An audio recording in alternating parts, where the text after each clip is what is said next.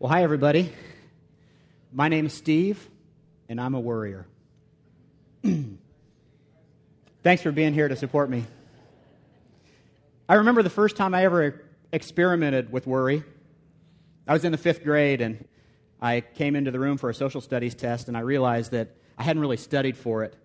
And uh, not only did I not know who Hannibal was, but I didn't even have two sharpened number two pencils. And I started to worry. And that coping mechanism became instrumental for me in dealing with school. And so it then expanded beyond social studies and I started to worry about every class that I took. Well, what if I didn't remember, you know, how to divide fractions or what if what if I could never remember how to diagram a sentence? And then I started worry started to overcome me. But before long, worrying about school just wasn't enough. And so one day I remember I was a, a, freshman in high school and I was digging through my dad's dresser drawers and I found, uh, as I did, and I found uh, some of those magazines. You know the ones I'm talking about Time, Newsweek, the Christian Science Monitor man, there's some stuff to worry about in there because at that time they were talking about the, the Soviet Union and the, and the Soviet Union was becoming a world power and nuclear war. Does anybody remember the movie The Day After? And so that, that became popular. And so then I had to worry about not just stuff in my own little world in school, but stuff all throughout the whole world. And then one day something magical happened that fed my addiction to worry even more. We got cable TV. And the cable news network. Do you guys remember that? 24 hours a day, I had access to everything in the world that there was to worry about. Everything. And then I went off to college, and, and somehow I made it through college despite all my anxiety dreams about showing up to the test and not have studied and being in my underwear. And um, I worried about that, but then I got through and I got, I got married and bought a house and had kids, and it just opened up a whole new world of worry for me. But not anymore because something happened in my life and it changed and it was jesus christ came into my life and jesus took that away from me. And it wasn't a, an easy process and it wasn't a fast process but it's something that I, and i still continue to deal with it. I still struggle with it. I mean i worry about coming up here and talking to you guys. I mean what if i don't present the message right? What if what i say doesn't mean anything to you what if I really screw up? And then I, I, I, worry about that, and then I get people that come around me and encourage me. And I got this phone call this week from Paul Mumal, who's going to be our, our pastor. And, um, well, I got a voicemail from him. I just want you to listen to this. Listen to this phone call. Steve, it's Paul Mumal from Louisville, Kentucky, man. Uh, hope you're doing well. Uh, sorry I missed you today, but uh, just wanted to call and say hi and hope things are going great with you guys. Uh, me and my fam, we're real excited about getting up there to Noblesville and you know, trying to get our house sold here, and you know, we'll be moving in just a couple of weeks. And uh, I know that you're preaching this weekend, and I'm really excited about this new hostage series that you guys are doing, and and preaching on worry. I mean, yeah, I mean, we all struggle with worry, but you know, I just wanted to just call and kind of encourage you today. Um, I think you do a great job when you preach, and just really excited about the gifts God's given you, and, and trust that you'll do a really good job today. Um, but man, don't mess up. You know, I mean, this this is a big day, and so, you know, while while I believe you can do it, um, man, just wow, this is a really really big deal. And I mean, if you if you mess this up today, wow, I, I just can't imagine like what the ramifications would be, and you know how people you know could just really take it the wrong way, and how it really could jeopardize the future of the church and. I mean, God's kingdom and fulfilling the Great Commission and all that stuff. But I, I know you'll do a good job, and I know you'll take it seriously, but I hope you will. Uh, I mean, I hope you do take it seriously because, well, I mean, this is big. I mean, this is huge. In fact, I, I really can't believe that you know, like you're even willing to do this and to take all that pressure on your shoulders. But, but hey, man, you'll do good, and and I'll be praying for you, and and so blessings to you, and uh, I look forward to talking with you soon. Thanks, Steve. Bye bye. Steve, it's Paul Mumal from Louisville. no, please Kentucky, don't play it again. uh, So, no pressure, right? We all worry, don't we? We all worry, but the Bible tells us not to. In fact, it seems almost silly when you put worry up there with the other addictions, the other sins, all the other stuff that holds us hostage. It almost seems silly next to those things, doesn't it? But look, the Bible tells us not to murder, and generally, most of us take that pretty seriously, right? The Bible tells us not to lie, and not to cheat, and not to steal. And most of us take that very seriously. The Bible tells us not to worry, and most of us ignore that. We worry. You're probably worried about something that happened this morning on your way to church. In fact, I think Sunday morning tends to be the bastion of worry for a great part, part of America because so many things that happen in so little time, and we worry about everything. And we worry about what people are going to think of us when we get there, and we worry about our, not getting our kids ready on time, and we worry about everything that happens on Sunday morning. And in fact, you may be standing here or sitting here right now and be worried about something right now. Most of you probably are, even as I speak. But Paul one of the writers of the New Testament, has great instruction about worry. And if you have your Bible, if you open it to Philippians chapter 4, I want to just read you what Paul says about worry. Philippians 4 6, he says, Don't worry about anything. Instead, pray about everything. Tell God what you need and thank Him for all He has done. Then you will experience God's peace, which exceeds anything we can understand. His peace will guard your hearts and minds as you live in Christ Jesus. Now, you, you read that and you think, well, that's great. That's, that's easy for Paul to say. He was clearly living in the center of God's will, right? I mean, he, was, he, he knew what he was on earth for, he knew what he was doing. And that would, all, that would be a great excuse and a great explanation, except that Paul is writing this from prison, an experience that most of us have never had, and those of us who have probably don't want to experience again. But we do worry. We worry that we may not be able to hold on to our jobs, that maybe our boss doesn't like the work we're doing we worry that our kids may grow up to be delinquents or bullies or drifters or lawyers. We worry that people might find out that underneath our layers and layers of personality, we're not really as smart or interesting or funny as people think we are. And sometimes we even worry that there's nothing to worry about. What are my kids up to? It's too quiet. I'm worried about that. And even as Christians, those of us who, who've chosen to follow Christ, we know that we're not supposed to worry. So what do we do? Instead, we get concerned, right? I'm concerned about that. I'm concerned about her. I'm concerned about the direction she's taking in her life.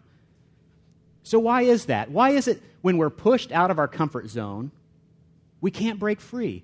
Why is it we're chained in by our worry?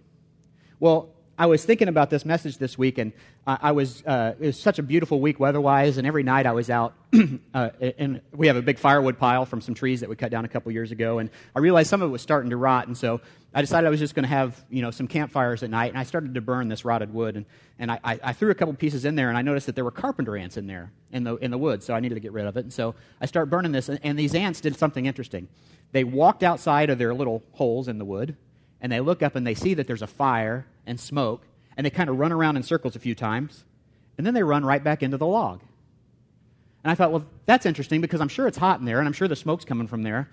But this is their comfort reflex. They want to go back to what they know and what they're comfortable with, right? So they run out, they see there's a problem, and then they go back inside in their house and they, they cover themselves up.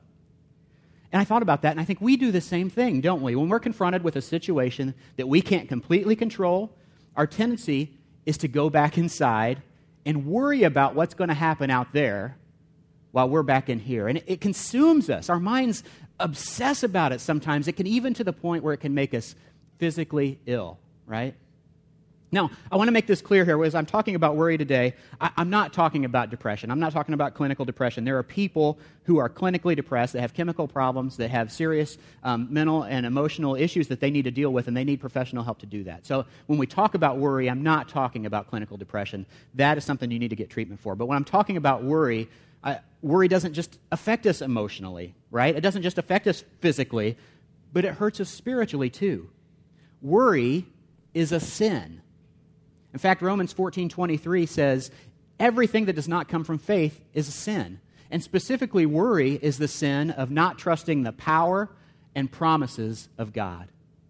Let me say that again. Worry is the sin of not trusting the power and the promises of God. We worry because we don't believe that God is who He says He is, or that He won't deliver on the things that He's promised us. Worry is really powerful. It, it seeps in really quietly, kind of under the doors, like the smoke that we saw in the video. And it comes in quietly and it becomes louder and louder until if we don't defeat it, it completely overwhelms us. You know, it, it can completely overwhelm the voice of God in our lives. In fact, the Bible says that sometimes that God speaks to us in a whisper, but worry screams at the top of its lungs. And because of that, it has power in, its, in our lives. And so, if we're going to defeat worry, we need a plan. And so I want to, just in the next few minutes, I want to give you three things that I think you can do, that we can do, to help defeat worry in our lives. Number one, I will do what God says. Many of our worries stem from the fact that we don't know if we're doing God's will for our lives or not. We're doing the things we want to do or that seem to be right for us or that feel good for us. And we worry about those things. We worry about our jobs sometimes because we don't know whether or not this is really what God's call is on our life or whether we've just become so comfortable with our financial situation there that we just need to keep doing it, right? We worry that we won't be able to pay our bills or we're not, but we're not tithing like God's called us to do. And we know that He says that He'll bless us if we do. We're not being prudent managers of our money. Proverbs says a foolish man devours all he has. Or we worry because there's some other sin in our lives that's completely overtaken our lives, and we've changed our schedule and we've changed our pattern just so we can indulge in this, and we worry that somebody's going to find out. James 1:22 says, "But don't just listen to God's word, you must do what it says. Otherwise, you're only fooling God, right? No, we're not only fooling God. We're only fooling ourselves. He, God knows how things will turn out. We're not, we don't fool him when we don't do his word. We fool ourselves. And so many times we worry about whether we're really in God's will, and we see something that looks like just a perfect opportunity. And we feel like that even though maybe all the details are a little sketchy and it's not quite figured out, um, that everything's not tied up, that if we miss it, it's going to be gone. But God doesn't specialize in halfway. If God wants something to happen to our lives and we pray and we listen to his voice, all the pieces will fall in place and it'll become painfully obvious what to do. I want to give you an example. Say you, on your way to work, you drive, by, drive down the same road every day, and you see on the right side of the road there is a house, and it's your dream house. And you just you drive by, and sometimes you just find yourself and you're lost and you're daydreaming, and you think, someday we're going to be in that house. And one day your coworker asked you, um, "Hey, have you guys ever thought about moving? You ever thought about selling your house?" Well, yeah, we thought about it. We just really don't know where we'd go. And then on the way home from work that night, you drive by, and there's a for sale sign in that yard of that house. You think, this obviously is God's timing, right? Because we were just talking today about how we might move, but we don't know where we'd go. And now this place that I've been dreaming about for years is open. The only problem is you don't know how you're going to pay for it because you really can't afford that house. But you start talking to your friends and you get so excited about it and you start dreaming and you look the furniture catalogs or online and you start picking out furniture for that house and you think, that is going to be perfect. Obviously, God laid this right in your lap. But you can't afford it. It's not from God. God does not do halfway. But we worry about those things because we don't know if we're in God's will or not. 1 Corinthians 10:13 says that no temptation has seized you except what is common to man, and God is faithful. He will not let you be tempted beyond what you can bear. But when you are tempted, he will also provide a way out so that you can stand up to it, under it. So, number one, I will do what God asked me to do. Number two, I will give to God what I cannot do. Remember Philippians 4, 6, and 7? It says, Don't worry about anything. Instead, pray about everything. Tell God what you need and thank Him for all He has done. Then you will experience God's peace, which exceeds anything we can understand. His peace will guard your hearts and minds as you live in Christ Jesus. So Paul says, don't worry about anything. But he doesn't just drop that bomb and walk away, right? He, he gives us, doesn't give us a problem without a solution. He gives us a solution. Instead, he says, pray about everything. Don't worry, pray. Don't worry, pray. Sometimes Honestly, I do both. I pray about something. God, this situation, I don't know what to do with it, so I lay it at your feet. Wait, wait, wait, wait, wait, wait. I need that back. I call them prayers with fingernail marks on them. I reach up and pull them right back because I need to, you know, maybe I can control something about that situation, God. Maybe there is something that I need to worry about that. The truth for me and maybe for you is this much of the stuff I worry about, I have little or no control over. And that's a cause of worry for me because I can't control it. I have to examine my heart and say, why is it that I'm worried about that? You know, am I really worried about not being able to feed my kids? Or am I more worried that this standard of living I've built, this facade, is going to collapse? Am I worried that what my friends or neighbors are going to think if I lose that job or if I, you know, this happens? But the cool thing about what Paul writes is the promise in verse 7. Then you will experience God's peace, which exceeds anything we can understand. His peace will guard your hearts and minds as you live in Christ Jesus. He doesn't say that if we don't worry and we pray, that our situation's going to improve. He doesn't say that our circumstances are going to change or that if you pray to God enough, that maybe that thing that you're worried about will just go away. Instead, what Paul promises is that we will have God's peace, a peace that surpasses all understanding. And I think about some of the best times in my life where I've been by myself and I've been off somewhere quiet and how quiet it's been and how peaceful it is. And I think it's nothing compared to the peace that God promises us when we stop worrying and start praying about the things that are important in our lives. I think, what if it could be like this? What if, my, what if instead of my brain screaming at me that I need to be worried about something, I could get this kind of peace in my head uh, every day because I've prayed about things? I don't know about you, but when I just don't get that when I choose to hold on to something myself or worry about it myself. My mother in law, Benita's mom, who I, who I love, is the world champion, gold medal winning worrier. She worries about everyone, especially her kids especially people she loves. And one time she was worried about one of her kids and a relationship they were in, and, and she told Benita, she said, You know, it's the sign of a good parent to worry about your kids. Really? The sign of a good parent? Maybe the sign of a worrywart. Sign of a good parent? Look at 2 Timothy 1 7. Says, For God has given us a spirit of fear, or has not given us a spirit of fear and timidity, but of power and love and self discipline. The truth is that worry is a natural, comfortable place for us to be when things are outside our control. It's kind of the, the Linus's blanket inside our head, right? It's something we cling to when we have nothing else. But, but look at this. 2 Corinthians 5.17 says, Therefore, if anyone is a new Christ, he's in, uh, is in Christ, he's a new creation. The old is gone, the new has come. When we make this decision to follow Christ, we can't just, you know, pin that on like a blue ribbon you might win for your pig at the fair right? It's just not something that we add to everything we already are. Well, I'm, I'm, I'm this, and I'm this, and I'm this, and oh, now I'm a Christ follower. Okay, I'm going to add that on there, right? Because when you strip away all the ribbons, it's still a pig. So, when you, if you think about Paul, and you know the story of Paul in the New Testament, and the way Paul encountered Christ, and he was, he was Paul, if you don't know, wrote most of the New Testament. And Paul, before he did that, he was the guy that held the coats for people who would kill Christians. There were people following Christ, and, and the Jews, the Pharisees of the day, would walk around and, and would, would kill people who were following Christ, and Paul would hold their coats for them. So he was a, an instrument in that.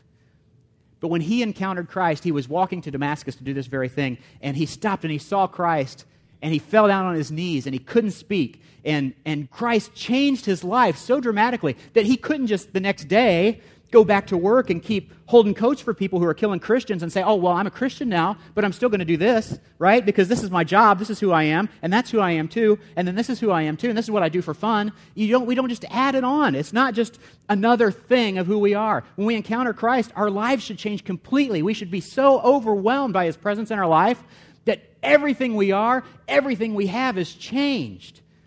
The Bible says the old is gone, which means our old ways, our old comfortable places, our old ways of coping, we need to lay them down. Give them up. They're gone. Put them down and give our worries to God. Not to do that means the old really isn't gone. 1 Peter 5 7 says, Give all your worries and cares to God, for he cares about you. And that's what we should do. Number two, give, I'll give to God what I cannot do. Number three, and I think this one's the most important no matter what happens, I will trust God. Matthew 6:34 says, "Do not worry about tomorrow, for tomorrow will worry about itself. Each day has enough trouble of its own." Why not worry? Well, as Rick Warren says, whenever you see a therefore, you need to look back and find out what it's there for. I can't believe I just quoted Rick Warren in a sermon, but I did. Therefore, so if you look back at verse 633, why shouldn't we worry? But seek first his kingdom and his righteousness, and all these things will be given to you as well. You know, there are great Bible stories about Daniel and about Daniel, if you don't know the story of Daniel, Daniel was a servant for the king, and he was the king's number one servant. And, and the king had asked everyone to bow down to him, and Daniel refused. He wouldn't bow down to anyone except God. And uh, this king didn't believe in his God. And so Daniel stood firm, and he sought God's kingdom first. And even though he was in a lot of trouble, the, the, the king's uh, people came to him and said, Throw him in a den of lions. You know, get rid of him. That Daniel, he's no good. He won't bow to you, king. And so they threw him in the den of lions, and Daniel didn't worry because he was seeking God's kingdom first, and he was delivered from that situation. And if you look at Abraham, Abraham wasn't, didn't have any kids, and God had promised him that he was going to have more descendants than all the stars in the sky. And um, Abraham could have worried a lot about that, but he didn't. He just kept following God. Every time God would say, Abraham, he'd say, Here I am. Here I am, God. I'm ready for you. And Abraham was delivered from that situation. And my favorite is Joseph, the story of Joseph, where Joseph was sold into slavery by his brothers, and he, he was left for dead, sold into slavery by his brothers. He uh, was falsely accused of, of um, sexually assaulting his boss's wife. He got thrown into prison. Um, and everywhere he went, the Bible tells us that God was with him. God was with him. God, Joseph was, was uh, a slave, but God was with him. Joseph was in prison, but God was with him. And in the end, he's delivered from that situation.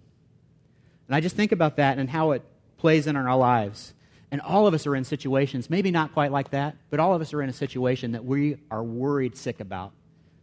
And the truth is that each of them trusted God no matter what happened, and they were delivered from that situation. They were delivered from their circumstances. And we too can be delivered from that. But we have to make the decision to trust God no matter what. You know, there's this time when Jesus was talking to his disciples about what they would face in the future. And he gathered them around and he said, You'll be imprisoned, you'll be persecuted, you'll be tortured, you'll be brought in front of kings and governors to tell your story. And Jesus says, But make up your mind not to worry about what to say. Make up your mind. There's, there's implicit in here, there's this decision that we can make. We can make up our mind not to worry about it. He says, I'll give you the right words when the time comes. Make up your mind not to worry. We've got to make up our mind to trust God no matter what. So, three things I will do what God asked me to do, I will give to God what I cannot do, and no matter what happens, I will trust God. By doing these things, we can break the chains and we can free ourselves from bondage to worry. And maybe today there's something that's worrying you. Maybe there's something that you're worried about that you've really been unable to let go of, and something's eating you, wearing you down. It's sapping your strength.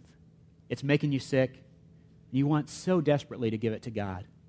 And in just a few minutes, we're going to have a chance to do that. And I want you to be thinking about that. Um, in a minute, the band's going to come up and they're going to do a song. And I really hope this song is going to be an encouragement to you because it talks about God's faithfulness and how God never lets go of us. No matter what situation we're in, no matter what our circumstances are, no matter what we're going through and what we're worried about, God holds on to us no matter what. And that's what this, that's what this song is about that we're going to do in a minute. And after this, I'm going to walk you through an exercise where we're going to um, have a visual representation of, of trusting God no matter what and let our worries to go to Him. When uh, we moved into a new house about a year ago, and my daughter Audrey, in the middle of the night, was just screaming. She would wake up screaming at the top of her lungs. And one night I remember running upstairs and she was sitting upright in bed. It was about 2 in the morning. And she was sitting upright in bed and she was screaming and she was looking over at this chair in the corner of her room. And I said, Audrey, what is it, honey? And she said, There's a monster behind that chair. And I, I said, honey, there's no monster behind that chair. And she wouldn't stop screaming. And I tried to hold her, and she was bolt upright like this. And I mean, you, you, ever have that situation where your kid's like so scared that they're just solid, just stiff, stiff as a rod? And I tried to hold her, and she said, There's a monster behind that chair. And so I, I got up and I, I, went over there behind the chair and I looked. And I, I mean, I knew there wasn't a monster, but I had to look, you know, just to make sure. and so I, I, tried to comfort her. I tried to show her. I tried to do everything I could to, to say, it's going to be okay, honey. It's going to be okay. And all I could do, all I could do was to hold on to her. I grabbed her in my arms and I held her and I said, honey, honey, daddy's here. I'm not going to let go. Daddy's here, sweetheart. I'm not going to let go. Daddy's here. I'm not going to let go. And maybe that's just what we need today, is just to know that, that, that daddy's got us. I'm not a perfect father. I'm, I'm a person. But God is a perfect father. And if I'm that committed to making sure that everything's under control for my daughter, to not letting go, you can be sure that God is too. Will you pray with me? Lord, I, uh, I don't know what people are facing in this room. I don't know what, uh, what the worries and cares and struggles and concerns are here, but you do. And so I just pray in the next couple minutes that uh, the song would be encouraging to people. That uh, as we contemplate on this and we think about your word and the promises you've made to us, that, that we will have a great assurance that you are never going to let go of us, that uh, you've got it all under control. Lord, I pray that each and every person in this room will be given the strength to know that they can trust you no matter what happens in their lives. We thank you for that. In Jesus' name, amen.